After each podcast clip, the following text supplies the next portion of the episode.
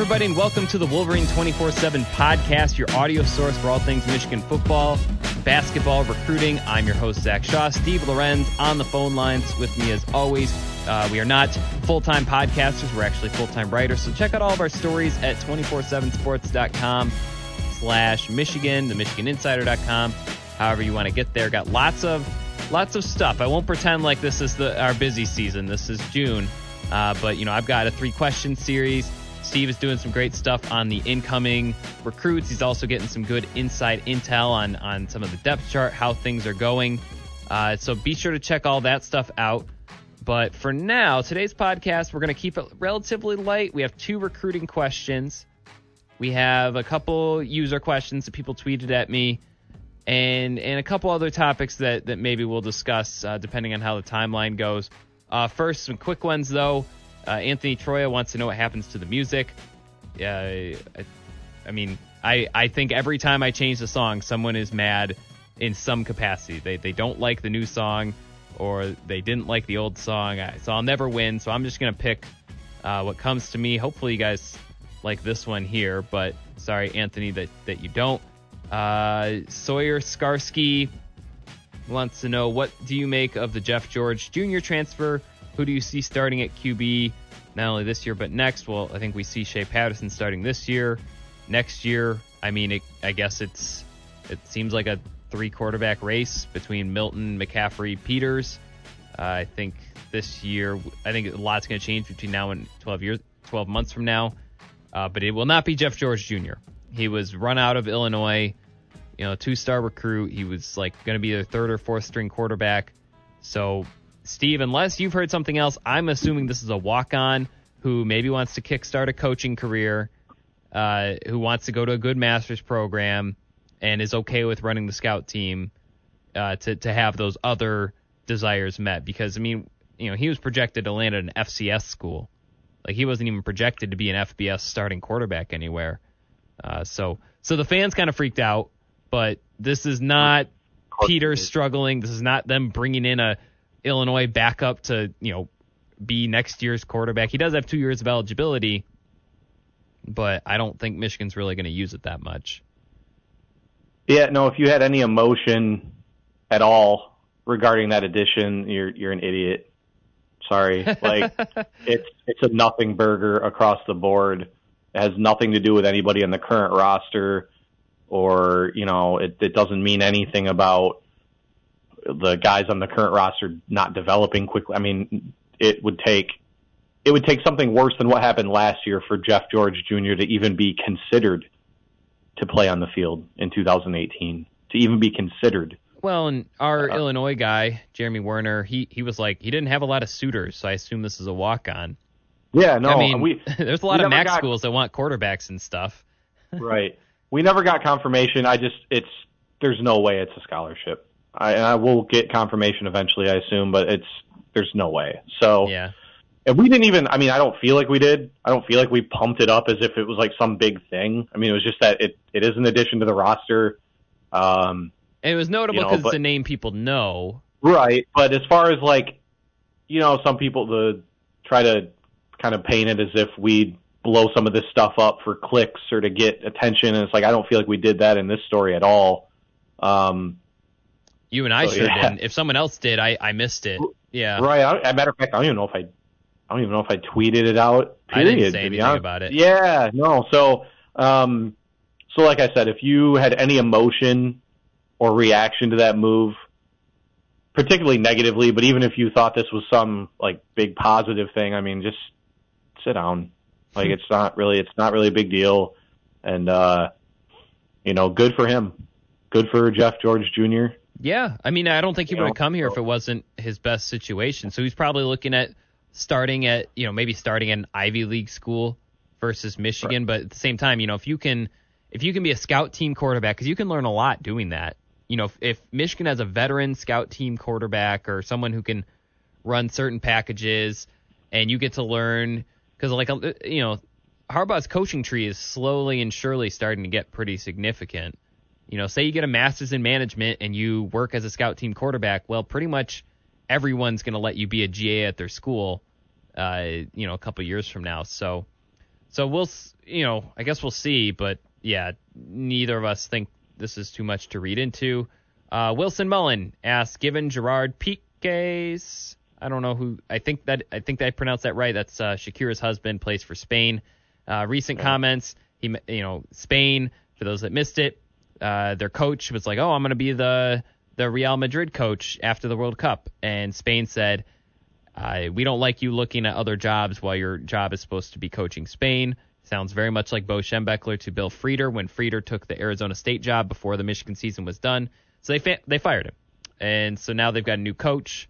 Uh, they're like ranked tenth. I think they're ranked eighth out of uh, out of the World Cup teams. And so Gerard Piqué said, "Well, it happened for Michigan in 1989. It can happen again. Uh, let's all come together and, and, and, stuff." And so, anyway, given that, uh, who do you have winning the World Cup? I, without the United States in it, I am not a soccer person. I I might watch maybe some of the later round games. I would I doubt I'll watch many uh, or nearly as any as many as I did in 2014. I would just guess Germany wins, maybe Portugal. Uh, Steve, you said before the show. I just pick Brazil every, every time. Yeah. Yeah. I don't, whatever. So I don't. I got in trouble in whatever the last one was. I think I don't remember who they were playing, but they were winning and then they gave up a goal like really late. And uh I think it was like to tie the game or something. It was like this brutal, like really bad goal. And uh after they gave up the goal, there was like 45 seconds left and I, I tried starting the I believe that we will win chant and I think I almost got like kicked out of the establishment that we were in because people were really pissed off uh, that I apparently because there's you know there's zero chance of scoring a goal in 45 seconds or something. So oh. um, yeah, no, I, I was. You I mean, your rally was, cap on. There's. yeah, yeah, I was being. I was. I'd say I was like semi trolling, but I mean, I don't know. It was, it was funny. So yeah, I, am not not not a big soccer guy. Uh, sorry. So uh, I'm not much that more sorry, interested, honestly. Much more interested in the U.S. Open this weekend, which got underway today and has been just brutal so far. Um, I think Rory McIlroy's nine over in the first round. I mean, it's the oh tough course. Yeah, no, the Shinnecock. Yeah, the wind is like the wind is just brutal out there. The the flags are are tipping like crazy. As I don't know if I've seen it like that before. So anyway, way way more interested in that. Yeah. So, uh, um, yeah, yeah. So I said Germany or Portugal. You said Brazil. So I think we've covered three of the top four teams. So good chance that we're going to be right. Uh, what were some of the other questions? I think that was good for the for the quick ones. Um, we did not do one last week. Last week was our one year anniversary of this podcast, but I was out of town, so we did not do one. Uh, but man, wouldn't it have been fun? I think uh, did he John Beilein announced on Wednesday, so I guess it would have been a pretty topical thing. But John Beilein, but since our last podcast 14 days ago, uh, rumors, you know, got out that he had interviewed with the Pistons not once but twice. Then he was named one of the three finalists by the Pistons.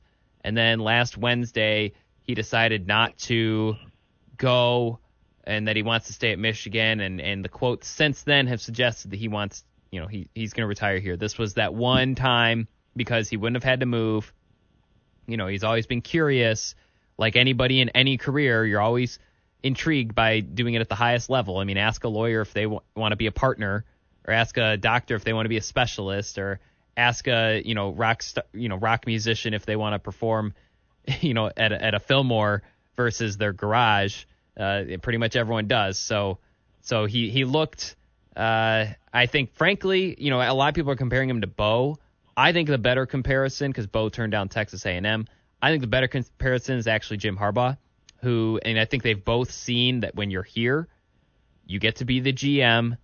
You know, you get to have an eight and five season, or you know, Beilein mentioned when his team had a bunch of injuries. You know, Stan because the Pistons had Reggie Jackson's injury this year, and Stan Van Gundy was fired.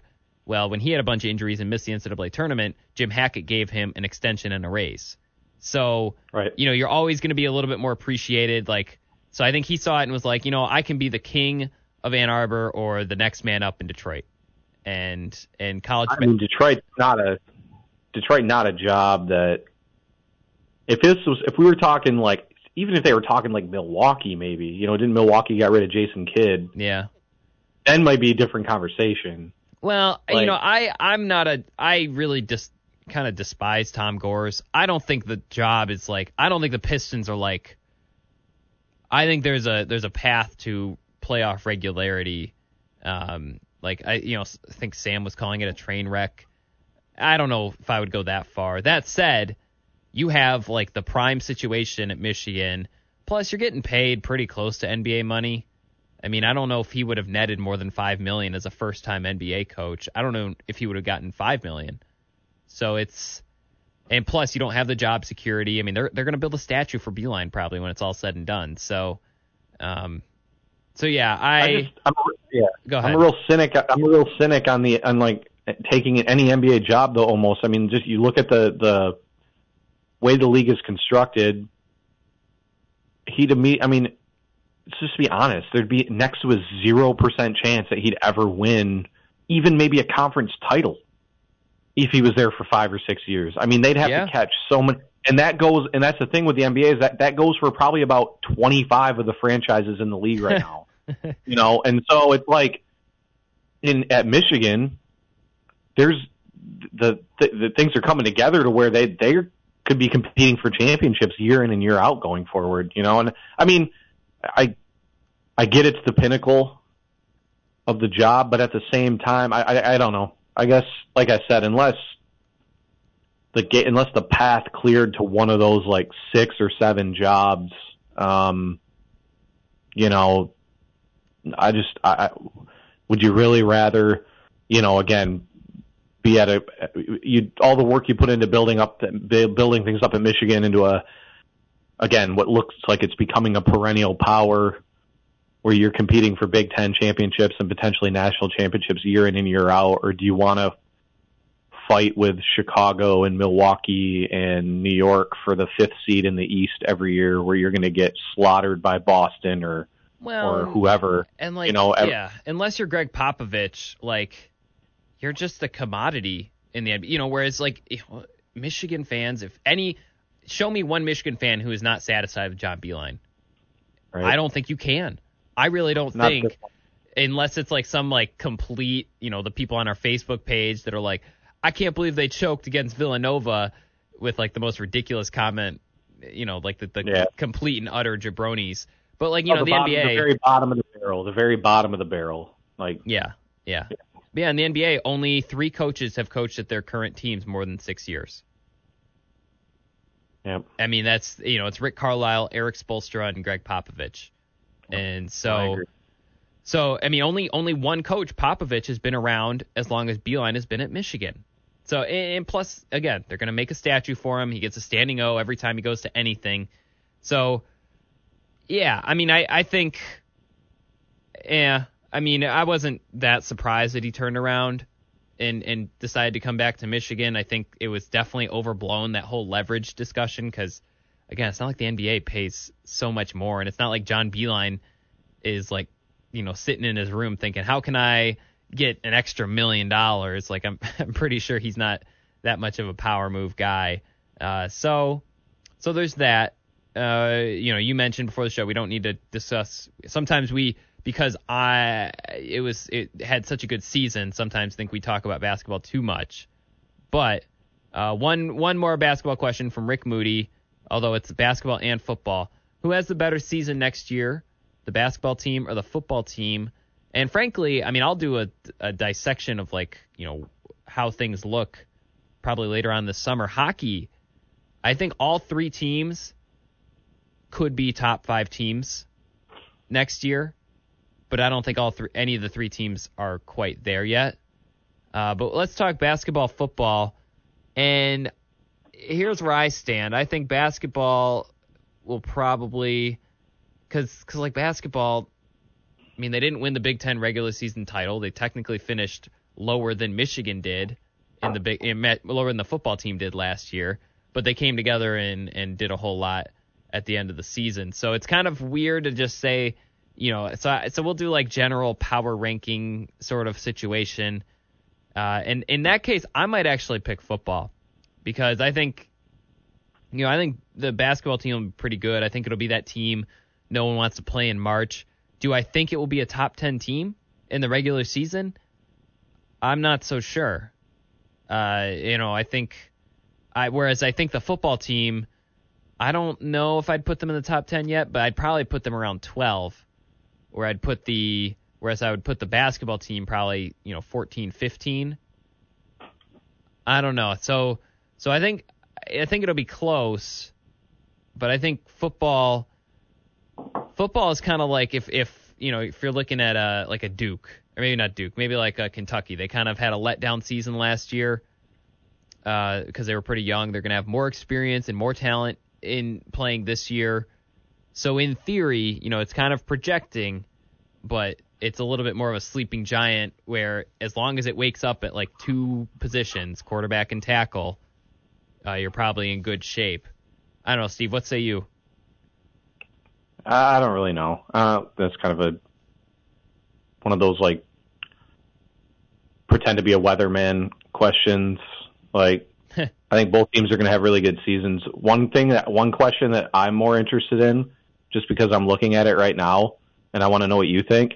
So I think like I think Michigan football in 2018 could lose three games and still be one of the 10 best teams in the country, right? Based on the way their schedule plays out, right? So if I was to, like say we were to do a prediction and I was to say nine and three and everybody would like get really upset. I look at, but then hold on though. So okay, let's can we just do this real quick? Yeah. I'm looking at Georgia's 2018 schedule, and I don't see like I think Michigan would probably be at least 10 and two with this schedule. No Alabama. And so here's Georgia's Okay, I'll just I'll read the names and then you just off the cuff just tell me if you think Michigan this Michigan team on paper right now would be favored or would win this game. Okay. Okay. Austin Peay win. Yeah. At South Carolina. Yeah. Well, they technically no, just that, lost to South Carolina. so, so that's so that's actually one of the two games I thought was maybe a question mark. Yeah. Ironic, like that's how awful Georgia's schedule but, is this year. But Michigan has Shea Patterson. Uh, they were Different destroying. They were pantsing South Carolina before they choked like crazy. Right, right. So I, I still say win. Actually, I yeah. think this team, I, this this roster compared to who they put up, who they threw out against South Carolina last year, three injured offensive linemen as well. Right. Yeah. Another. Yeah. Middle Tennessee win. Yeah. At Missouri, win. Maybe right? Missouri had a good finish to the season. Didn't they win like seven straight? win. Okay. T- Tennessee at home, Pruitt's first year, no quarterback. Yeah. Win. Vanderbilt at home, yeah. win. LSU on the road. See, I don't think LSU is going to be that good this year either. Like, put it this way, Joe I Burrows. would argue, I would argue that you're being so contrarian. I would argue that Michigan State, Penn State, Ohio State, Wisconsin, and Notre Dame will all be better than LSU this year. You agree with me? Y- yes, I think one of those four teams, and I'm looking at kind well, of Notre Dame or Michigan State. I think one of them is going to be a little down. I just I just have a hard time believing they're all going to be top twelve. You know what I mean? Like well, they know, probably won't be yeah. after the after the dust settles. But again, it's like it's like I mean, it's like I feel like the the Big Ten East is going to kind of eat each other this year, unless there's one school that can come out of there unscathed. You know? Yeah. Um, Florida, first year under Mullen at home, win. Win. Yeah. Kentucky on the road.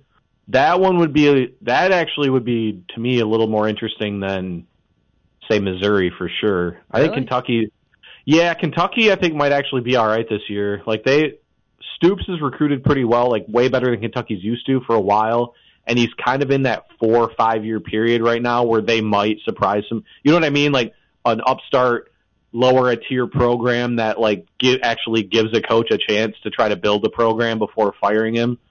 And I think I think Kentucky might be all right this year. I don't. I still would pick Michigan to win that game, but I I, I think Kentucky at home would be all right. Mm-hmm. So Auburn at home was one of the toss ups to me. I think that that one is who knows because Auburn is pretty good up front on both sides of the ball. Um, but even then, though, at home, right? I right. don't know. Yeah, no, I agree. Yeah, that's. Um, I think Michigan goes. Is there more? Oh yeah, there's two more. We we haven't come to the patented week before the final week of the season SEC bye week game uh, when Georgia gets UMass at home on November 17th. So basically, all their star players get to. Well, now they've got that redshirt rule. They can just see what their freshmen do. Yeah, no, they'll probably play a, a whole uh, an all freshman roster against UMass. So um, that's a win, obviously. And then Georgia Tech at home. I honestly, I don't think Georgia Tech's beaten Georgia. It's been like 13 years or so. Hasn't it been a long time or something? Like, I feel like okay. Georgia's dominated. I believe that. Yeah. Yeah. Um, so I look at that and say, at worst, this Michigan roster's 10 and 2. When I mean, I look at South Carolina, I look at probably LSU because it's on the road, and then Auburn as three games where it's like I could see them going one and two, possibly, but they could easily go three and zero. Oh. Like, you know, so it's like Georgia's basically going to walk into the at least the SEC title game and subsequently possibly the playoffs based solely off their schedule. And then Michigan's going to finish third in the Big Ten East, right? Yeah, and you could argue Michigan's a better football team. Like it's just it's yeah. inter- it's just an interesting dynamic to me. I mean, you know, not to mention I I'm still a big believer. I think that last bye week before the final game, it's not a bye week, but you know what I mean. I think yeah. that, as I think the way they have it set up is just it's so set up for their their teams to succeed. I mean, they could legitimately sit everybody in that game and still win. I mean, you're basically giving your guys a week off. You know, it's two bye. Basically, you're giving your guys two bye weeks throughout the season. Mm-hmm. You know, and so, um, so yeah. Anyway, sorry. Um, by the way, Georgia Tech has beat Georgia twice in the past four years. Oh, what, what am I talking about? There's some rivalry, some Tech versus State school. There's somebody hasn't beaten the other one in a long time. Uh, either way, yeah. Either way, I'm picking Georgia to win. It's it's in it's in Athens. I would I would pick Georgia to win right. that game. So right. Uh, yeah. So so anyway, uh, I yeah, it kind of depends Sorry, on how you measure decide. success. Because like, is uh New Year's Six the equivalent of like an Elite Eight? You I know, think that's fair. Okay. Yeah. I, well, yeah, it's got to be one of the old BCS. You know what I mean? Like, I, aren't there other games on? you know New Year's Day now? Like, didn't they kind of expand it a little bit as far as like? Well, technically, the Outback Bowl's on New Year's Day. yeah, like that type of. No, it's got to be like yeah, it's got to be one of the big ones, like the sugar, the orange, the. I think the Cotton Bowl might be included in that. That's always a. They're in the New Year's Six. Yeah, yeah. Yeah. Um, so. So so yeah. So or we could just do like final top twenty five rankings, and I think I mean because like, like it's it's interesting because like I can see a path where Michigan basketball does a ton, but I don't know. I don't. I, I feel like it's going to be another one of those things where they're like, eh, maybe they could win the Big Ten actually. So so no, yeah. Michigan. It's just. I think the path is clear for the basketball team, but I think the football team maybe has a higher ceiling. Let's say. I guess that's the way I'd put it. I just. I just think the Big Ten East is such a crapshoot this year Mm-hmm. You know, I, I think because I definitely on paper, I mean, Michigan's two biggest weaknesses, offensive line and and quarterback especially. They, I mean, they should take some significant steps forward this year, in my opinion. Um, well, I think there's, you know, we've talked about it. Like it's not uncommon for teams that return a lot of talent to, you know, do really well. It's not right. like it's this. It's not like no, it's a total, total, you know, shot in the dark. But yeah, I agree with you. I mean, qu- question for you: How many years in a row do Penn State, Michigan State, Michigan, and Ohio State have to play at more or less New Year's Six quality football? Like all four of them, and like the Big Ten West just does nothing before they shuffle it. Realign. Again. Yeah, it's a good question. I, w- I would think realignment's got to be at least I guess you know maybe it, I guess maybe that depends on one other program in the conference. You already know where I'm going to go with this yeah. probably, but yeah. if Nebraska steps up and becomes that second elite team in the West, I think maybe they'd keep things the way they have. Um, to the two schools in, on the other side too that I wouldn't wait. Is Minnesota's in the are Minnesota and Purdue both in the West? Right? They are. They are. Yeah, I mean I think both of those schools, if Brohm especially stays at Purdue, uh, I think they could I'm I'm a big believer. I I think that Purdue's got a shot. I mean, they're actually starting to recruit pretty well too. Uh, like not at like a well, they got Karlaftis, but he his dad went there, didn't well, he? Yeah, but they just scored. Well, they got Marvin Grant out of Detroit. You know, who's a guy that Michigan had offered early, probably cooled off on a little bit. But I know Wiltfong is a big believer in Marvin Grant. He thinks Marvin Grant's a four-star prospect. Hmm. Uh, they're in it for David Bell, who I think is the top prospect in Indiana besides Karlaftis. Now that because we bumped Karlaftis way up, um, but David Bell's a top 150, 100, top 100 type guy. Um, and they just they just got a quarterback out of California too, who I think had a he had an 86 or 87 rating, which is okay. that's great. I mean, that's good for Purdue. It's probably one of the higher rated quarterbacks they've gotten. So, um, so I, they're starting to do some some good stuff on the recruiting trail. And Brohm just will they be at a Michigan State level though? Michigan State probably a little bit lower, but that's yeah. the thing with State is State's never really been a top 15 recruiting class type. The one year they did it in 16, I mean, a lot of those guys are either bust have busted or were kicked off the team. Or I think not on the team. The, what hurts them with the imbalance is like at most, you know, Wisconsin and Nebraska. Like that's like the most you could feasibly see as like new, regular New Year's Six contenders in the West. Like I don't think Purdue is going to be battling for the Rose Bowl and the Cotton Bowl every year. So uh, we'll see. I mean, those schools, but that's the thing is where I, I think I think those are the types of schools where if they do, it's going to be because they they made they hit the home run higher. And I guess I just think Brohm is the best chance. I think Brohm's a better coach than Fleck. Fleck's a great recruiter. I just don't know how sold I am on you know his coaching ability yet. Uh, he basically dominated the MAC yeah. at Western Michigan because he recruited so much, like at such a higher level than everybody else. it would have been right. It, it would have been a massive failure uh, for them not to have succeeded. You know, which is a credit to him for sure. Just saying, like, you know, it's not the MAC anymore. And so, uh, you know, besides Wisconsin, and then obviously, I think you know Nebraska under Frost will get it figured out.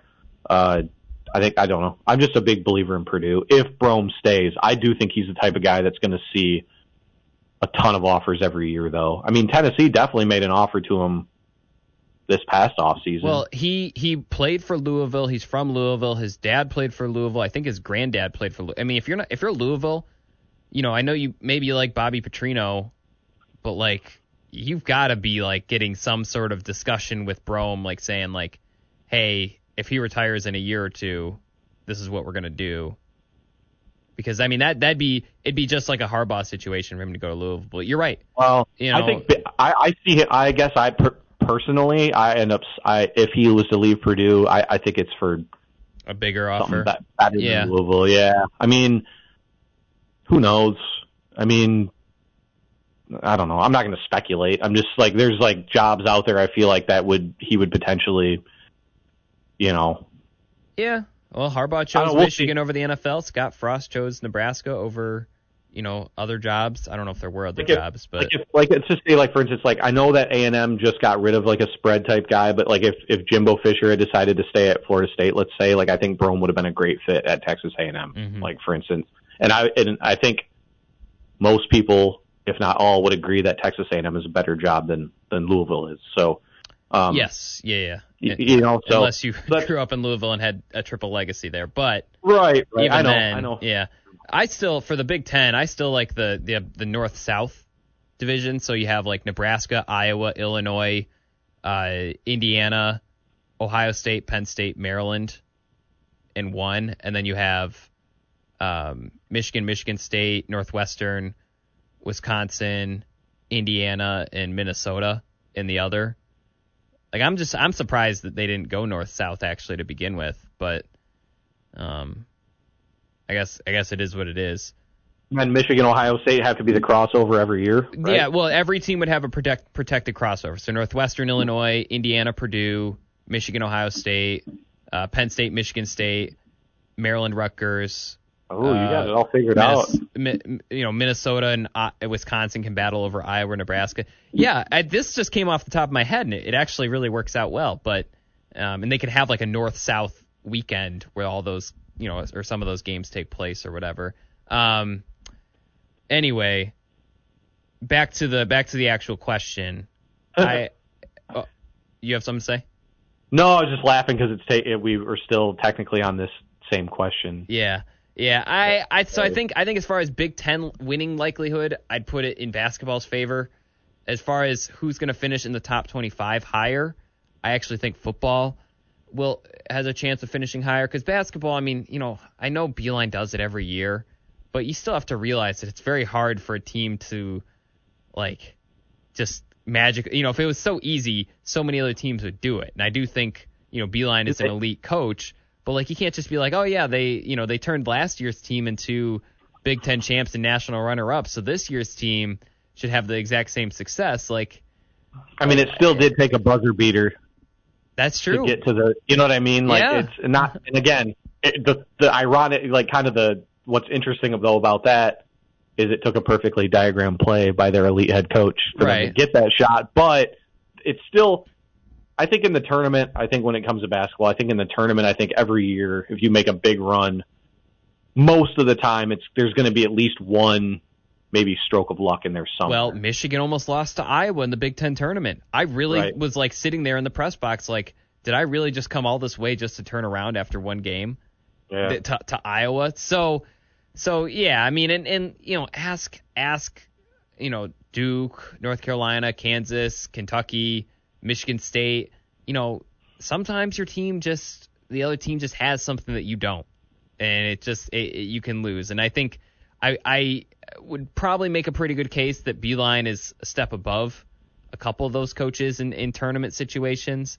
Like he is a very hard te- uh, coach to prepare against, and uh, having seen a little bit of their turnaround preparations firsthand, I do think it is I just can't imagine uh, a better conducted, like you know, 36 hours or however much time it is. But you know, I think it is something Michigan fans can't quite take for granted. Uh, you know, and, and the other thing is like, you know, basketball teams can struggle in the middle of the year and then come together. So do you factor that in? Because like if if football has two bad weeks, their season's done. You know, and they're dealing with another year full of trolling from from rival. Fa- you know, it's it's a little bit higher pressurized and you have to deliver early and often. Whereas basketball, it's like they can get pants by North Carolina by you know in December, but still you know play for a title in April. So, uh, so yeah, as far as Big Ten, I think basketball is more likely. As far as you know, top 25 rankings, uh, I'd probably say football could be a little higher. As far as better as far as like what makes the fans happier, it's probably going to be basketball because football, it's like unless they win the Big Ten, I feel yeah, like people are going to be unhappy. yeah, yeah. Uh, so anyway, uh, let's let's switch gears. Let's talk some recruiting. And Steve, I know this is like your least favorite question. We do have something about Quavaris Crouch in a moment, but Shane Majewski, uh, frequent question asker, friend of the podcast, says uh, would love to hear what uh, myself and Steve think about Michigan trailing on a few in state targets. The state doesn't produce a ton of talent, so you would think when they do, they would lock them down. So while you formulate your answer, because I was curious, you know, just just what kind of thing are we are we looking at here? Like, is this because they're, they're you know 2017 class they cleaned up in state and I think 2016 they did pretty well too, if I'm not mistaken. Correct. But Michigan uh, this year in the 20, are we looking at 2019? Yeah. Yeah, we're in 2019 now. And and you know it's it's one of those things where people act like it's this deal, but uh, here's here's your top 14 because I think that's who Michigan would recruit. Logan Brown, five-star tackle, committed to Wisconsin. Devontae Dobbs, five-star tackle, uh, heavy crystal ball lean to Michigan State. Ohio State is the runner up. Julian Barnett, four star cornerback, committed to Michigan State. Mazi Smith, four star defensive tackle, heavy Michigan lean. So that's your one. And then Anthony Bradford, the four star uh, tackle, Not LS, offered. LSU. Dwan Mathis, pro style quarterback. Let me get through the list and then you can Sorry, clarify. committed to Michigan State. Uh, Lance Dixon, the outside linebacker, currently uncommitted. Uh, did not actually pull up his crystal ball page, so that's on my that's on me. Marvin Grant committed to Purdue. We just mentioned him. Uh, Jaren Mangham, athlete, not a crystal ball favorite to Michigan. Karsen Barnhart, four uh, three star tackle, four star tackle, depending on who you ask. committed to Michigan, and then Michael Fletcher, unknown. Sam Johnson, pr- another quarterback, Boston College. Spencer Brown and Adam Berghorst, Michigan State commits. So, you know, we're talking probably two commits out of the top, out of the entire state from the state of Michigan to, to commit to Michigan in this class. Uh, you mentioned a couple guys were not offered. Some of it, I think fans don't want to admit this. I mean, Michigan State has a good selling point. You know, it's not like every recruit's going to look and be like, yeah, Michigan's a better program for me. You know, I think, you know, I think it's fair to, to, and, you know, same with like Wisconsin and Logan Brown. I mean, he's, it's not like Wisconsin's that far away from from Grand Rapids, and and also they produce NFL offensive linemen like it's like it's a factory, and right. so it's not it's not infeasible for some losses, but sh- you know one to ten. Eh, I know what you're gonna say. Never mind. I'm not even gonna ask it that way. Uh, what what would you say to people who are concerned about Michigan's in-state recruiting in 2019? The first thing I would say is it's June. That would be my first answer. My second answer would be Logan Brown, miss. Uh, Julian Barnett, no, like Dobbs and Barnett, that's just a whole different shebang that I'm not even going to get into for the billionth time. Well, and and, and um, for fans who don't follow, you know, I mean, Beilein struggled in state recruiting too because it gets so political. You know, because it's it's things yeah. are a little too close. You know, a very good people way to put it. offended that you don't offer this guy, or they're offended that you know you aren't giving enough lip service or praise to one high school coach or that coach or whatever. So it's you know people get offended a little bit more easily when it's you know the school down the road, uh, both so fans very, and teams and the high schools themselves. Agreed. That's a very good way to put it. So um, so those two, yeah, I mean both really good prospects, but just uh, you know I I don't know you know, Michigan could win 12 games this year, and, and they're not going to sign either two of those. Those two kids aren't going to Michigan for whatever reason. Uh, Logan Brown, though, a loss. You know, Wisconsin offered before Michigan, actually got him up to camp, and he was immediately smitten. I mean, I just think that was just Wisconsin just flat out won that recruitment. You know, he could have been from Illinois. It had been the same way. Um, you know, I'm looking down the list of these guys that are offered. If they miss on if they miss on Mazi Smith and Lance Dixon, I think fans have reason to be disappointed. Okay, for sure. Uh, Michael Dixon Fletcher looks like Michigan's third, by the way, the four star. On the uh, crystal ball, they are. Yeah, that, I don't. That one's not over. Uh, I know. Actually, Sean Fitz, our Penn State guy, actually just put in a crystal ball for Penn State, which is usually a good indication that Penn State probably feels good right now. Right. Uh, Sean's really, really good at what he does. Um, I think Dixon would be the biggest miss, though. I just because like I don't say this very often. He is an absolutely perfect fit at that Viper position, which hmm. Viper's a, but Viper it's the same time as like Viper's a spot where they're going to find a guy who's going to produce anyway. I mean, Don Brown's literally never had a Viper that didn't produce at a high level, at least statistically. I mean, at Boston College, he turned multiple two stars into statistical dynamos, you know, at that Viper spot. But Dixon was like, you could not draw up a better prospect to play that spot. I mean, he's capable in coverage. He's got the frame to build the weight.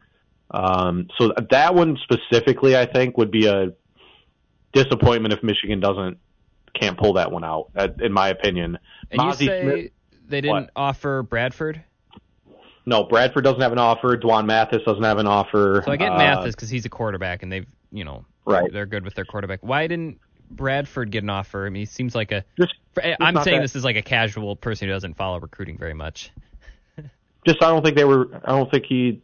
They felt like he was maybe worthy of the scholarship offer. That's not a knock on him too, because I do think he's a good prospect. It's just you know Michigan evaluates and makes offers, and and they don't offer some guys, you know, and so um, I think that's really about really the story there. I mean, Michigan's been by Muskegon; they're not neglecting the kids at Muskegon, that's for sure, uh, or in the in that general area. So, um, I mean, it's not like he went to state, right? I mean, he's going to LSU, so you know, it's is are people at are Michigan State fans asking the same question there? You know, I don't think so. So, okay. Um, so I just look at it like this.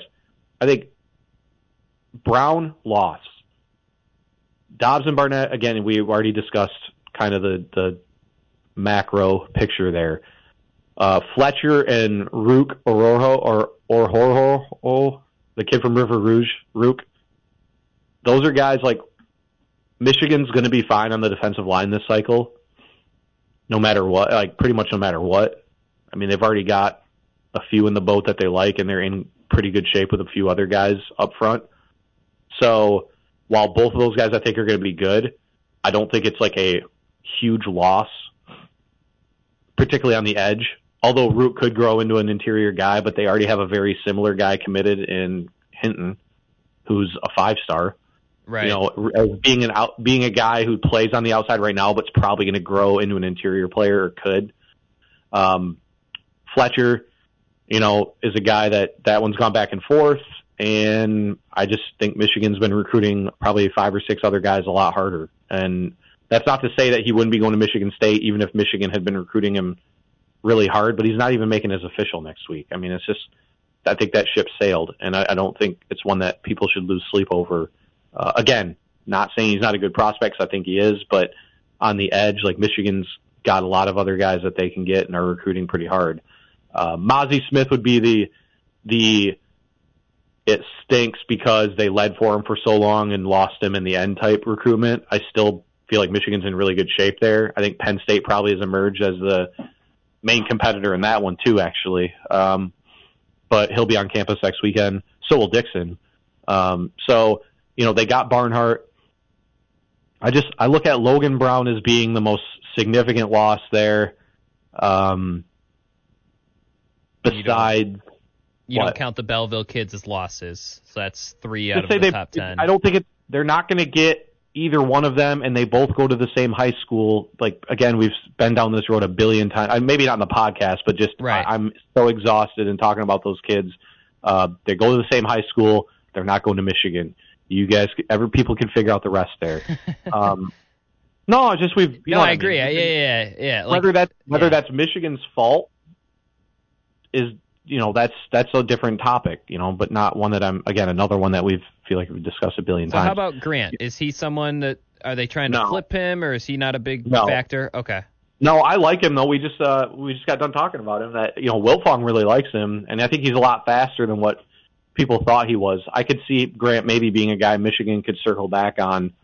Um, I think he's a potential Viper too. Yeah, similar Uh, so- size. Yeah. Yeah, so um, he's one maybe keeping the back burner as far as like you know maybe if Michigan misses on a couple Viper targets, maybe they'd circle around on and uh, try to swoop in there. I you know How about just- Mangham? He's the only guy. f- I guess Grant's from Detroit too, because when they did that whole, you know, the the pipeline nine or whatever they call it, Right. You know, it was a lot of Detroit players, and and Cass Tech has been a little bit of a pipeline for Michigan as of late. Mangham, the only one from Cass Tech on in this top, you know, whatever players, is, but not I don't- I don't just not interested.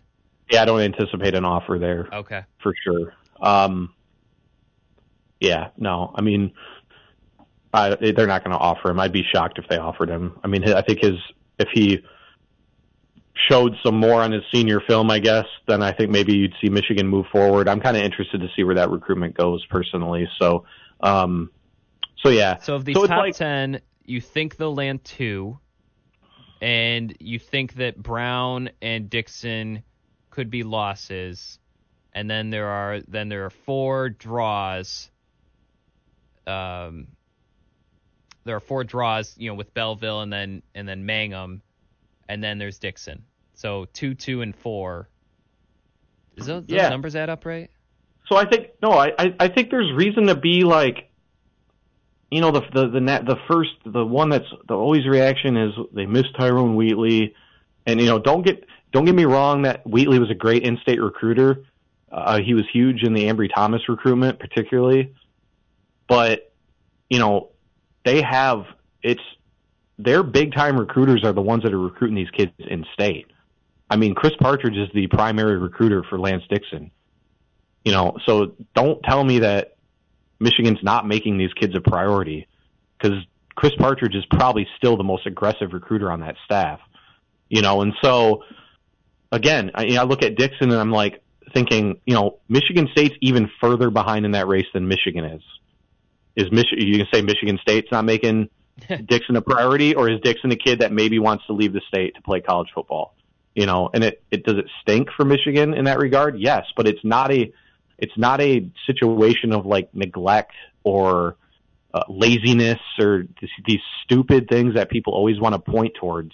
You know, it's not. I'm not saying it's not a disappointment, and it's not. Uh, you know, if Michigan goes 11 and one last year, is Logan Brown maybe committed to Michigan instead of Wisconsin? I don't know if I can answer that question because Wisconsin went 11 and two or 11 and one last year. Right. Um, but you know what I mean. So uh, it's, it's like the one thing that's is stupid is like people acting like that Michigan's just neglecting these kids in state or not trying as hard or they're getting out recruited. I don't necessarily, you know, think that's the case. Mazi Smith, Greg Mattison, You know, Greg Mattison signed more top kids in state than maybe anybody else on the staff. You know, so um, you know, just have to see. Again, it's still June. And uh, while some of these guys are looking to decide early, how long we've been doing this now? I mean, it doesn't mean that it's over for good, you know. And so, um, so yeah.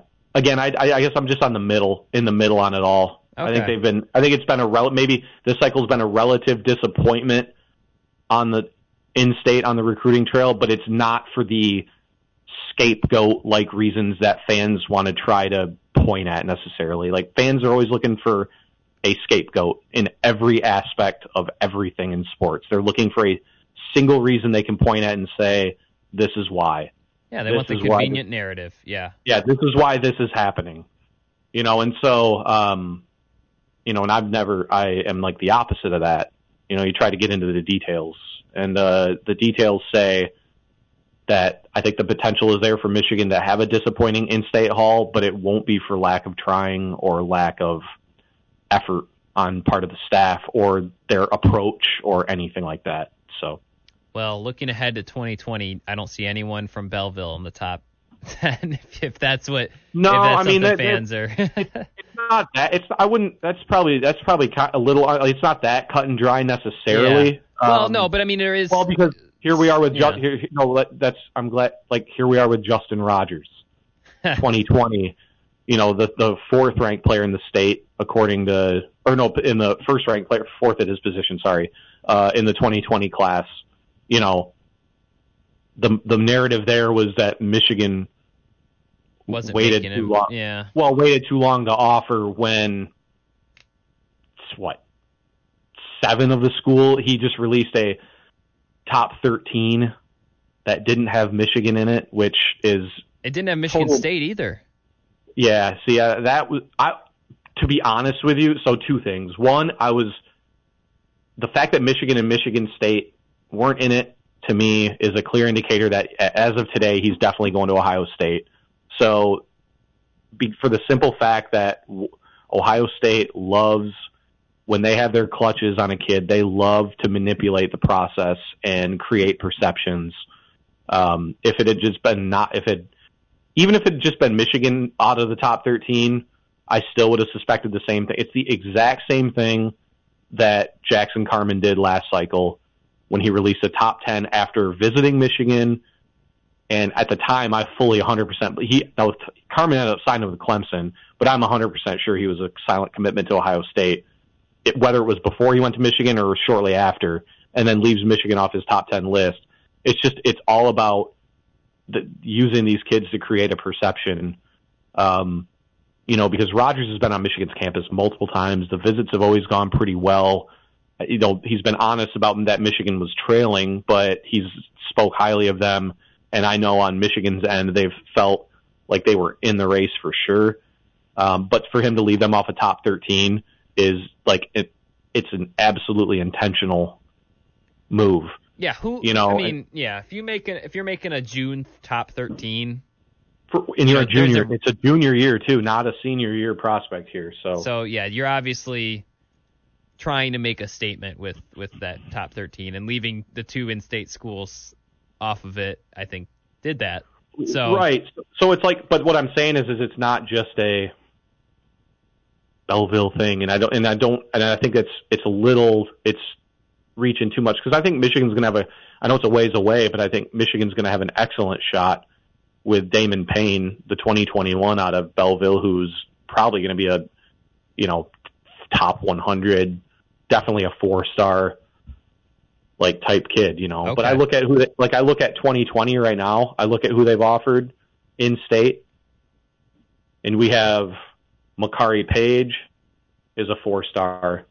Michigan's got all the crystal balls there. They, I believe, yeah, they have all the crystal balls for Braiden McGregor out of Port Huron. Okay. They have all the crystal balls for Bryce Mostella out of East Kentwood, and I believe they have the only crystal ball for Rayshon Williams too out of King. So That's four out of the top seven. yeah, and, Yeah. and they've only offered what eight guys, you know, and, and I think they're going to have a great shot at Enzo Jennings, and I think that they're going to have a if they decide to push on Cornell Wheeler, I think that he's a guy that they'd have a decent shot at too, if not a great shot. So, Okay. um, so you know what I mean? It's just like yeah, yeah, I get you you. Because if I think if it happened two years in a row, here's here's where I stand. This is not again. I've mentioned recruiting is not my mo, but as someone who is hearing what Steve's saying, doing my own little research, I think if it happened two years in a row, and there was like, it it was like more Logan Brown situations where, you know, people who were kind of neutral, who didn't grow up rooting for Michigan State or didn't have you know, their the people in their ears telling them to go to Michigan State or go into other schools. You know, if they if they had more actual losses and it happened multiple years, then I think you do have to look at your staff and you have to say, well, why is this happening? Because because because to Shane's point, he is right. You know, you look at Georgia. What what's the key to their success? They have a million, you know, top 100, top 200 recruits from the state of Georgia, and same with Alabama, same with Florida, Miami, Florida State.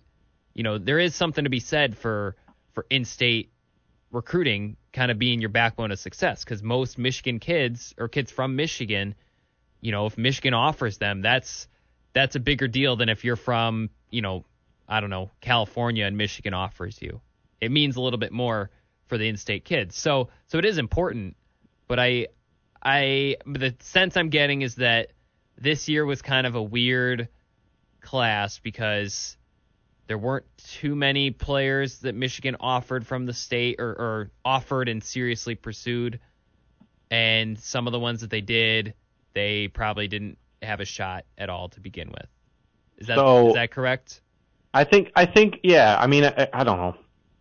I think it's it's just it's always a, it's a mix. It's just a mix of things. And I look at the Logan Brown recruitment as kind of being prevalent in that regard, and where it's like I, th- I think he just wanted to go to Wisconsin more, and that's people don't accept that. But Ben Bredeson did the same thing to Wisconsin. I mean, Mich- it's like Wisconsin's true. one of those states Yeah. where where they've ha- always had a just a stranglehold on the top prospects in their own state. You know, and and Bredeson was. It's not as if Wisconsin has been was struggling on the field or wasn't winning the West and going to the Big Ten championship game every year. But you know, Bredeson just flat out chose Michigan over Wisconsin. You know, so um, like I said, if they whiff on Dixon and they somehow lose out on Smith, which I, I don't anticipate, then I think people have a reason to be disappointed. But I- it's it's just more the fact that people think it's like due to a lack of effort or whatever. Like I said, I mean, now you got you got more in state. You have Washington doing work, and some of these guys in state. Partridge. I mean, they're they have some of their best guys on these kids, and uh, so it's not as if you know they're just kind of making or they're just kind of sitting back and assuming that they're going to dominate the state on the recruiting trail. I mean, it's just not the way it works. By the way, the state of Georgia in the 2019 class has 37 four-star prospects according to the composite. And so Michigan has eight.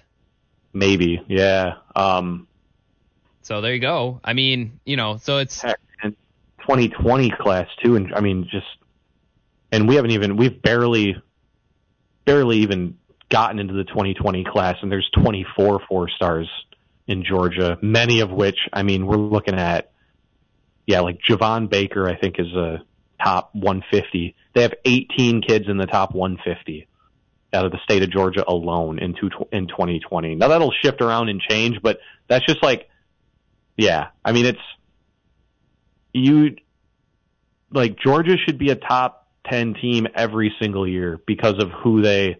You always say it like this. What I always say, like you see what you see what a program like Michigan State is always kind of the program to look to in this regard. What Dantonio's done with like lower ranked guys consistently, like what would the guy, what would a coach like that do with if he was at a program like Georgia, where he could actually recruit like five star kids every year, you know, multiple five star kids every year just because you're Georgia, you know, and it's like sometimes to me it's it's unfathomable that Georgia hasn't won a national championship since 1986.